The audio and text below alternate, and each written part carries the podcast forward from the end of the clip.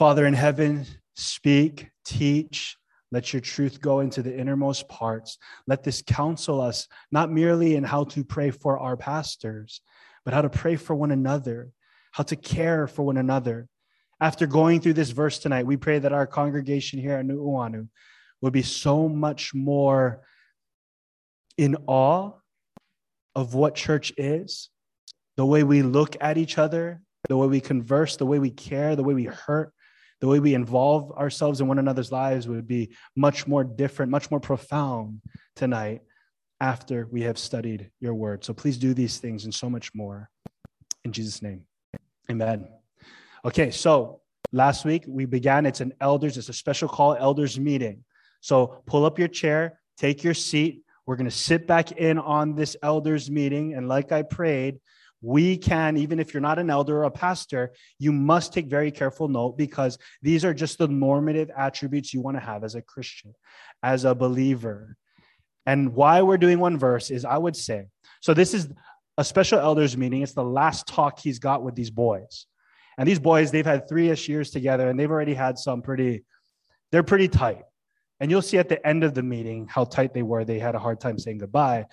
But they, have been through some drama together. They've been through some battles, some war together. Paul has got to see these guys come to the faith, fight sin, still fight sin, and press on. And now these are uh, like his, his soldiers, his colleagues. And so you got to feel the weight of this. And I want to mention in that because it's not just a special called business or elders meeting, it's like the last talk. And I think if Paul were to only have like one sentence to say in this talk, like if if he had to just leave right away and he could only say one thing, I think this would be the verse that he would send. This would be the sentence. This is like the heart of the talk. This is like the main point of what Paul is trying to get across in this whole elders meeting. If he could send one text message and he was limited to a sentence, I would argue it's this verse. And so there are just so much big things about it that I just I couldn't help myself and think to myself, we got to just do this one verse tonight. So let's continue on in this elders meeting and glean and learn as much as we can. Verse 28. So shifting the attention from himself now to them. Pay careful attention to yourselves. Careful attention. The word study is to turn your mind to. It's to be attentive, to give heed in such a way. It describes this picture of a ship that is sailing, and you pull the ship over to dock it in order to physically renovate it and make sure it's all up to speed. That's this word careful attention. It's not just a quick glance to go, it's a pause, stop, look at that thing, touch it, see if the engine is broken, see if the ship is running well that's this kind of word. And it's a continuous state of it. When you're paying careful attention, according to this Greek word, it's you're constantly trying to be ready to figure out if there's anything that's going to hurt or harm the ship. That's this word. Careful attention, or in other words, don't be all whatever about it. Strict. The opposite of strict is lax. Don't be like what Megan was saying in observation time, just whatever. Frivolous. No, be strict. Strict about what? Pay careful attention to yourselves. To yourself. You got to imagine Paul looking at these men in the eye. Okay, pay careful attention, brothers Never mind everyone else right now. Like I'm saying to you, brother, sister. Never mind who's sitting next to you or behind you, who you came with, who invited you. No, pay careful attention to you right now, to yourselves. Paul is telling these pastors they are to have a strict self watch. Here's the first point elders must cultivate a careful self watch. Elders, pastors must, believers must cultivate a careful self watch. Why? Why so strict, Paul? Why you got to use those kind of words? Why can't we just be easy on ourselves? Well, First Timothy chapter 4, verse 16 says this, Paul writing to another pastor. Timothy, keep a close watch on yourself and on the teaching. Now he says this, persist in this. Meaning, don't just pay attention to yourself one time, two times, three times. No, you got to persist in this, buddy. Keep on yourself. Why? For by doing so, you'll save both yourself and your hearers. That's why it's so strict, pastors. Because by doing so, you'll save yourself and your hearers. It was brought up in observation by Isaiah. How can the elders adequately care for the souls of others if their own souls need care? Right? A close, careful watch on himself and what he teaches. And you got to persist. You got to keep at this, young pastors, young believers, old believers. I would say, say most especially old believers. Why this is so important and critical, Romans 2 21 to 24 says this You who teach others, don't you teach yourself? You who preach against stealing, do you steal? You who say that one must not commit adultery, are you committing adultery? You abhor idols. Do you rob temples? You boast in the law and dishonor God by breaking the law. Then he says this as it is written, the name of God is blasphemed among the Gentiles because of you not paying careful attention to yourself. Those outside the church, our friends, our family, our, our coworkers who we want to know Jesus. Can you imagine? Can you imagine deep down in their souls? What if they're actually really interested? What if they do want to know why you go to church all the time? What if they are pondering questions like, what is a Christian? How do I get saved? And can you imagine that your life would hinder them from wanting that? That by, by us being people who talk of Christ, but we don't walk these things, we don't pay careful attention to our lives, our behaviors, our choices, the things that we say, the things that we do, the things that we watch, the things that we support, the things that we like, the things that we dislike. We, we don't pay careful attention. That people around you that are watching you, can you imagine? Their souls get turned off to God because of you. That makes me sick to my stomach to think that a person on account of Chris Morales would say, Yeah, I don't like go to church because of him. You heard that before? You've felt that before? You've had the hardest time re getting yourself back into a church setting because there are people who have said they were Christians, but they lived like devils, and you are so confused. You've been there? See, this is the warning that Paul is giving to the pastors, because especially the pastors. Isn't it difficult to swallow when you read those horrific headlines? Pastor so and so found with moral failure. Pastor so and so caught doing this. Pastor so and so is dot, dot, dot. That is fuel and ammunition for the enemy and the non believer to say, aha, see, God, he lived just like me. I pray. I pray that by the grace of God, none of us would ever be a reason why someone has a hard time to come to God because we have not learned to pay careful attention to ourselves. Brothers and sisters, we need to learn to pray the prayer, Psalm 139, 23, 24. Search me, O God. Know my heart. See if there be any grievous way in me and lead me in the ways everlasting. Paying careful attention to yourself is an art that needs to be learned. We don't automatically do it. You know what we automatically do? Pay attention to others. Right? How many times you've been sitting in a sermon? Oh, if Auntie was here. Oh, if Brada was here to hear that. If my wife only heard that, or if my, you know, how that's our instinct is others. But we need to learn no, examine yourself. See, in the self watch, we must learn to ask God to show us what do you see? You know, Brother Isaiah asks, how, how do, what does that look like? How do you pay careful attention? Well, it begins by, by first allowing God to examine you. Don't just self examine just existentially by you just thinking about you. Learn to pray what the psalmist prayed Lord, Lord, you examine me, you search me. What do you see, God? This is why devotional time is so critical, brothers and sisters. Do you set yourself up regularly, day to day, to examine yourself? Because if not, the temptation is that we're just we're going to go easy on ourselves. Richard Baxter says this in his book, Reformed Pastor. He says, Take heed to yourselves, lest you should be void of the saving grace of God which you offer others. Take heed of yourselves, lest you perish while you're calling others to take heed of perishing.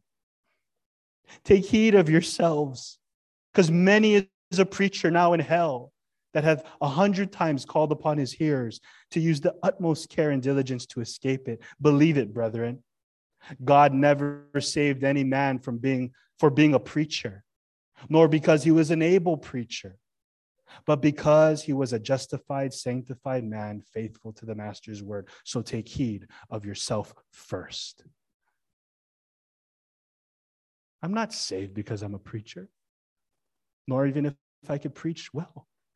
You're not saved because you serve and you give and you do all what it is you think you do for God and the church. That doesn't save you. Be careful, pay careful attention to who you are.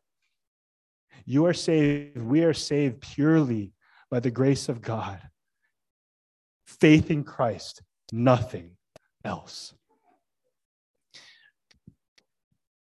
McCheyne writes in his letters, he's writing to this other fellow minister who's going to go on a trip and he's going to get ready to hone in on his languages and sharpen up on his studies. And he writes this letter to his friend who's another minister, and he says, It is not great talents that God blesses so much as likeness to Jesus. Remember, a holy minister is an awful weapon in the hand of God. You hear that? It's not great talents that God blesses so much as likeness to Jesus. See, giftedness, guys, does not equate to godliness. Too often we are wowed by the giftedness of a believer or a preacher or whatever. Too often, preachers, and I would be fall tempted to this, is to hide behind our giftings, to hide behind the microphone. Too often, the worship leader will hide behind their singing just because people are gifted does not mean they are godly. This is why you must pay careful attention to yourselves. We get so wild by it. I was just I was away preaching at another church for 2 weeks as they're sifting through candidates of who's going to be their main preaching pastor and much of my admonition to them was please be careful, go patient, don't be wowed by all the degrees. Don't be wowed by all the things you see on a paper. Because the pastorate, as we learned last week, it's more about who the man is, not what the man does.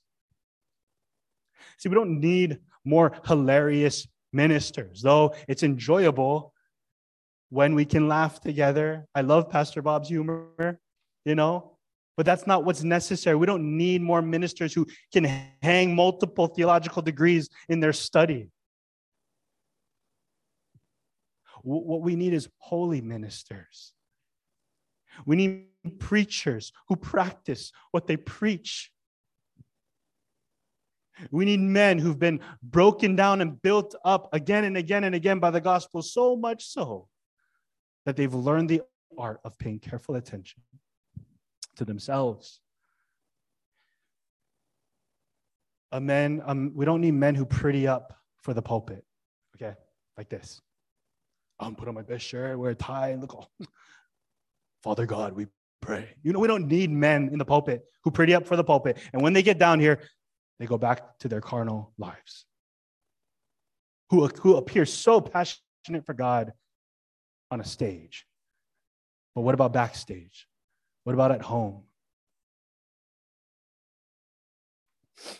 We don't need pastors who have punch in, punch out cards because there is no such thing for the pastorate.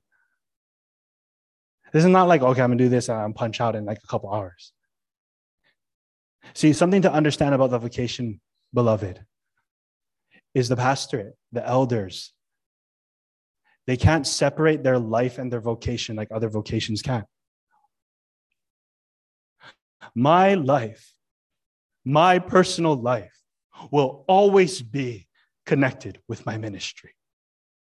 Charles Spurgeon said, True ministers are always ministers. Sure, I can shut my phone off on a single day of the week, but I don't turn off being a servant of God. I don't serve off, turn off being his child. This is not what Christianity is, especially for the pastor. I would love, I want to be clear in my conscience to dare any of you spy on me for a day.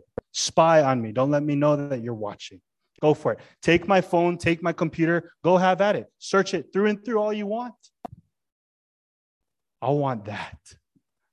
Careful attention to my life, so much so. Open book. There's no hiding.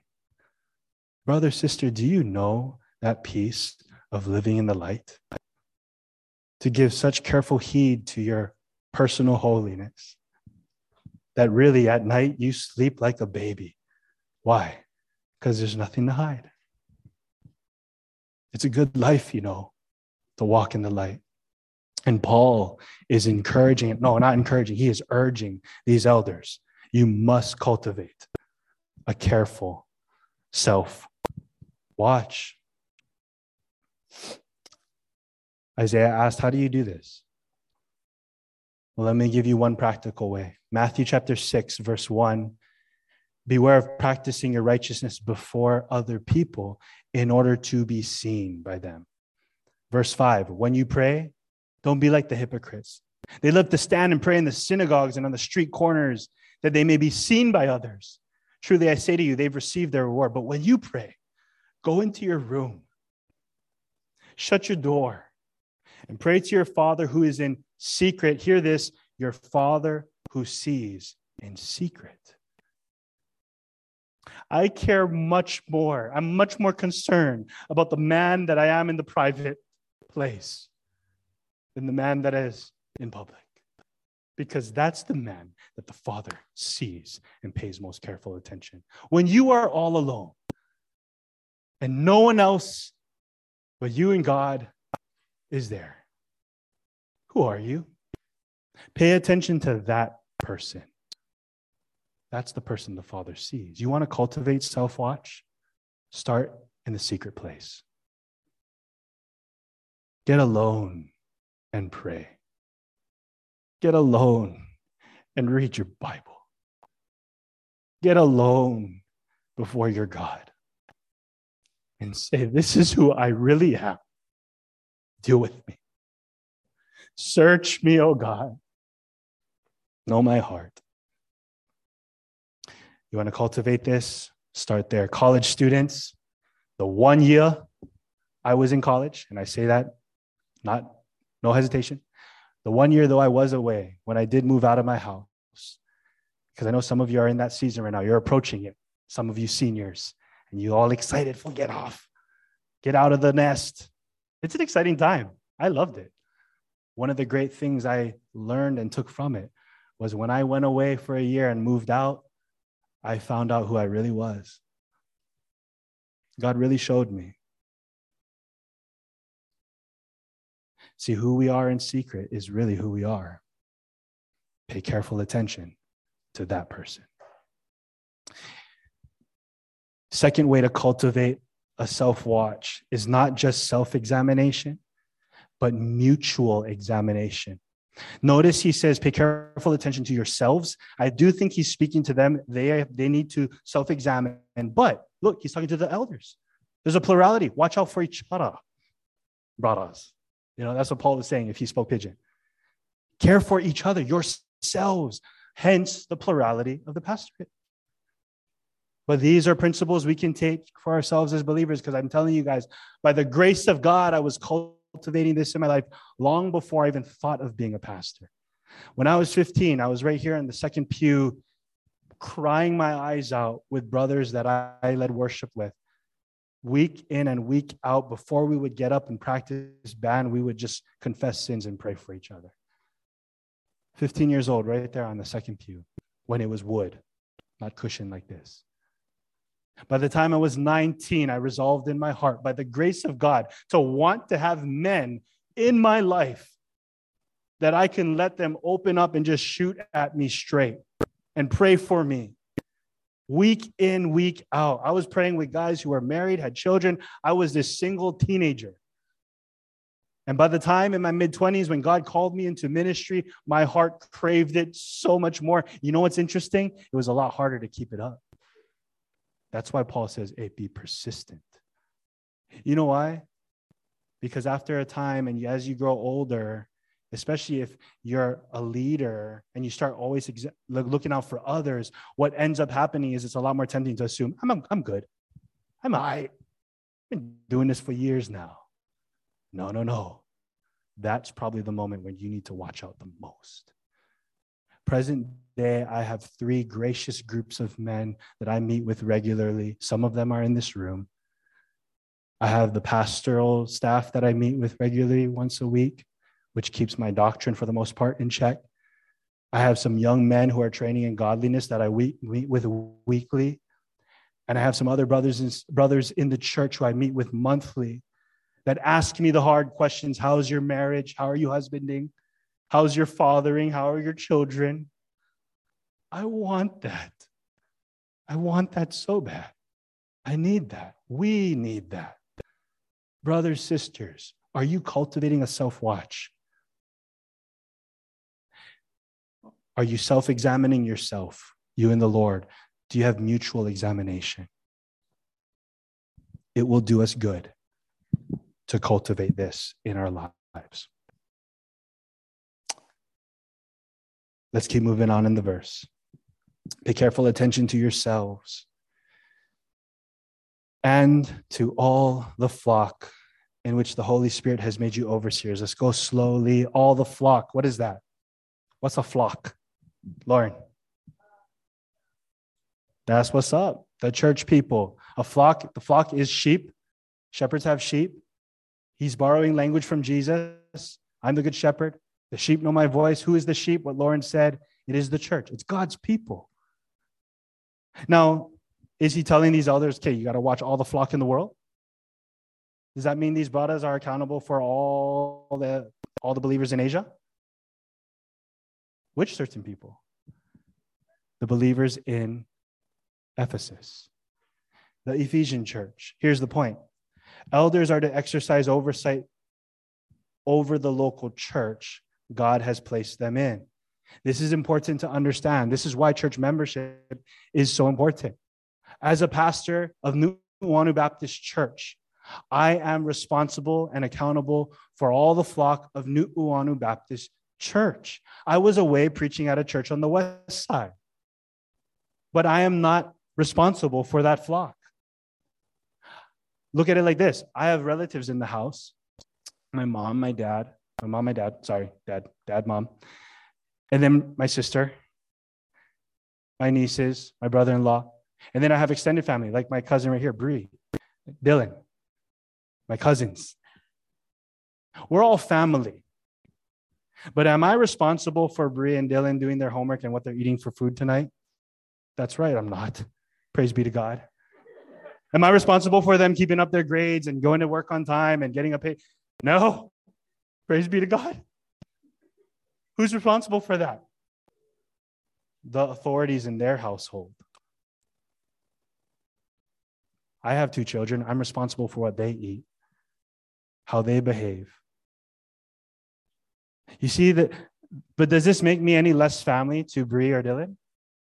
Does this make us any less brothers and sisters to the church on the west side or the church down there that preaches the gospel? No, we are all family, but there is a local accountability, a membership that each eldership is accountable for. This is just, I just want us to see this because he's telling these guys, brothers, you have a responsibility over the brothers and sisters in Ephesus. That's your flock. Just like the, Peter, the shepherds of God's flock that's among you. If only pastors would heed this more carefully. We're working on it. I don't want it to be so broad and general where I don't even know what is, who's the flock.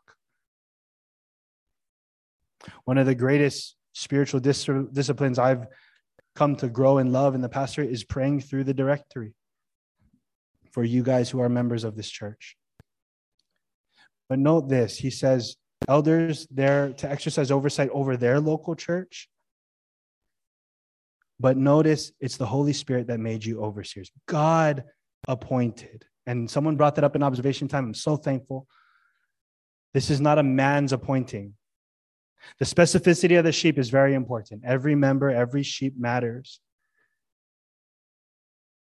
But Paul adds a little bit more weightiness to this when he says, The Holy Spirit, God, made you overseer over that flock. Let's read on. So, elders exercise oversight over the local church God placed them in. And then he says this to care for the church of God. Did you hear that?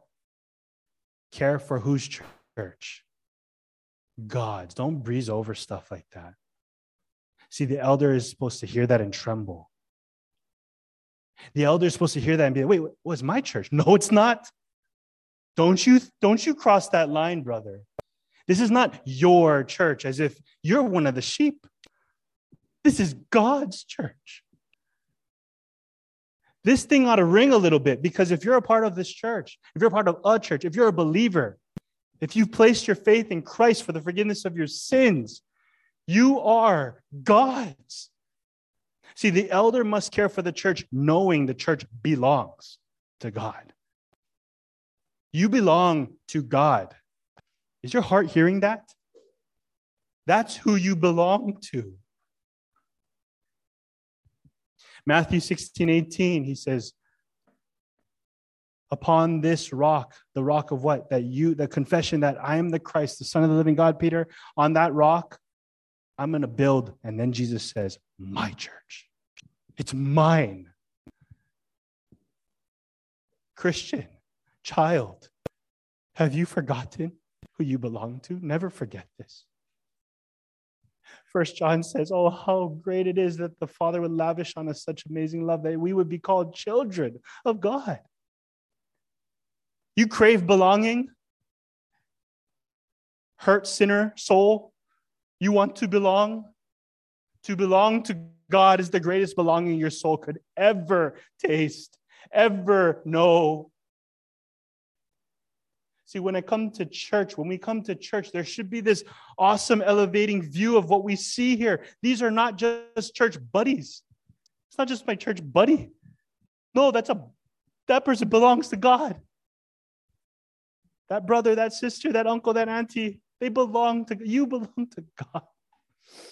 And the elders got to keep that at the forefront when they're caring for the church. Bombay, they're going to cross the line and start thinking that they, they belong to them. And this is when leadership starts to get abusive in authority. They domineer as if, no, you're my sheep. No, it's God's. This is so important. Romans 8 9, anyone who does not have the Spirit of Christ does not belong to him. Implication if you have the Spirit of Christ, you belong to God. Romans 14, at the very end, of verse 8, the believer says, so whether we live or whether we die, we are the Lord's. I just want you to think of it for a little bit. That God is jealous over you the way a husband is jealous over his wife. That's why Paul says in Ephesians, husband, love your wives as Christ loves the church. You ever think about that? God's jealous over you like that because you're his? Gosh, that ought to put some fire in your devotional time. The Lord is my shepherd, my king, my God. I am my beloved's, and my beloved is mine. You belong to God. And elders and future elders must never forget this about the church. And this is why many leaders have crossed the line. And then Paul puts a little bit more weight on it. care for the church of God, which he obtained with his own blood. Oh. Last point. Elders must care for the church knowing the price God paid. He obtained to purchase, to acquire, to buy a possession. How did he purchase the church? With his blood. You're a blood bought bride. There is no greater price than in blood. When it says blood, it's by his death. He laid it down. And this is just noteworthy for exegesis. He says, God's church bought with his own blood. Wait, who shed his blood? What's his name? Jesus. That's right. Jesus is God. God's church. He purchased with his blood. Well, whose blood is that? Jesus' blood. Jesus is God. There it is again. The God man, Jesus Christ. But I believe this is important to note because the blood bought bride of Christ, it does emphasize the value. This ought to be the heart and soul, the greatest motivation of a pastor or a Christian to discharge any kind of service and duty to the church. I mean, they are the bride of Christ that was bought by his blood.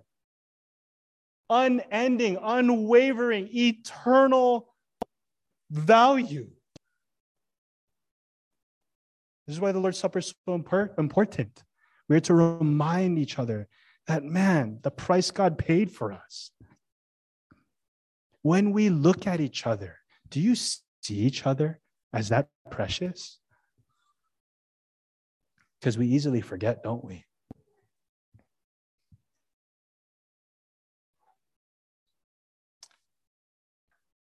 Paid in blood.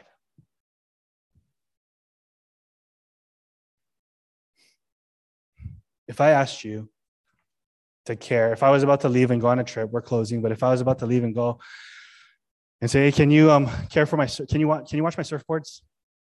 I hope you would handle it with care. I hope you would load it up in the car and watch out for, you know, put the sock on and, you know, I hope you'd handle it with care. If I, if I said I'm going away and I, can you, um, can you care for my dogs?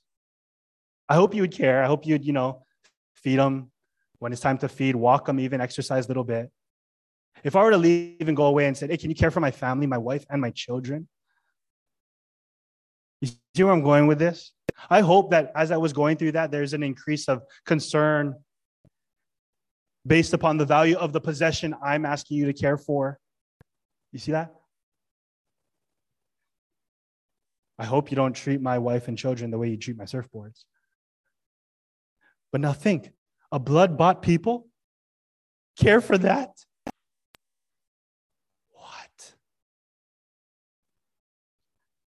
Do we really realize how precious we are in Christ's eyes? You know, two questions will close that Jesus posed to the apostles. When he came to Saul, who's Paul, who's writing, who's doing this talk in chapter 9 of Acts, he said this to Saul Saul, Saul, why are you persecuting me? And then he goes, Oh, who are you, Lord? I'm Jesus. Paul was a persecutor of the what? The church. Paul, why are you messing with me? Wait, what? Yeah, you mess with the church, you mess with me. John 21, Jesus asked Peter a question Peter, do you love me? Yes, Lord, you know I love you. He asked him three times, Do you love me? Yes, Lord. The third time, he's hurt. Do you love me? Yes, Lord, you know. What did he say every single time? Then feed and tend and care for my what? My sheep. Because if you love my sheep, you love me, Peter. You hurt my sheep, you hurt me, Paul. Do we really see how precious the church is? We are the blood bought bride of Christ. It's an amazing thing. As we close, as we sing, as we fellowship tonight, not just for the elder. The elder must take heed to this most, but give careful attention to yourselves, guys. Recognize who you are as a child of God. And please worship and relish in the idea that you are purchased with his blood. That is a guarantee. If you're shaky on your salvation, I hope tonight was an encouragement that you belong to him and he bought you with his blood. Ain't nobody snatching you from his hands.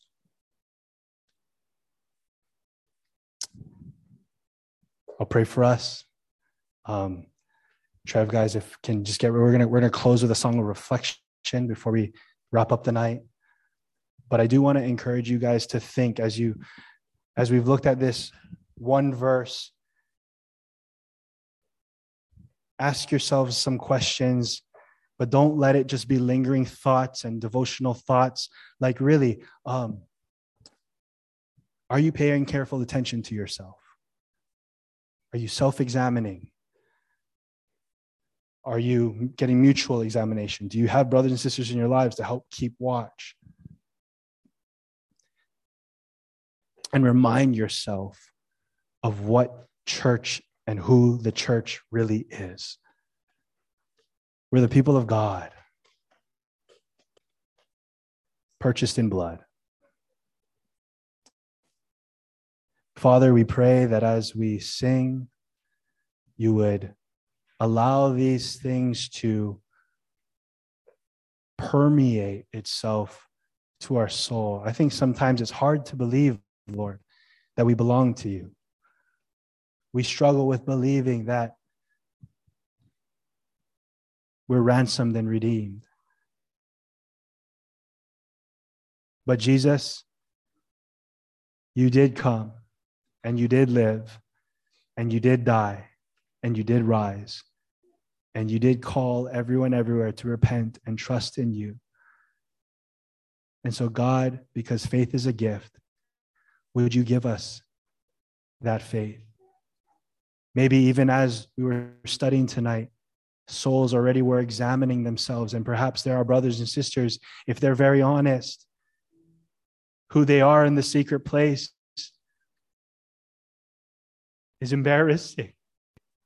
And we all know that full well.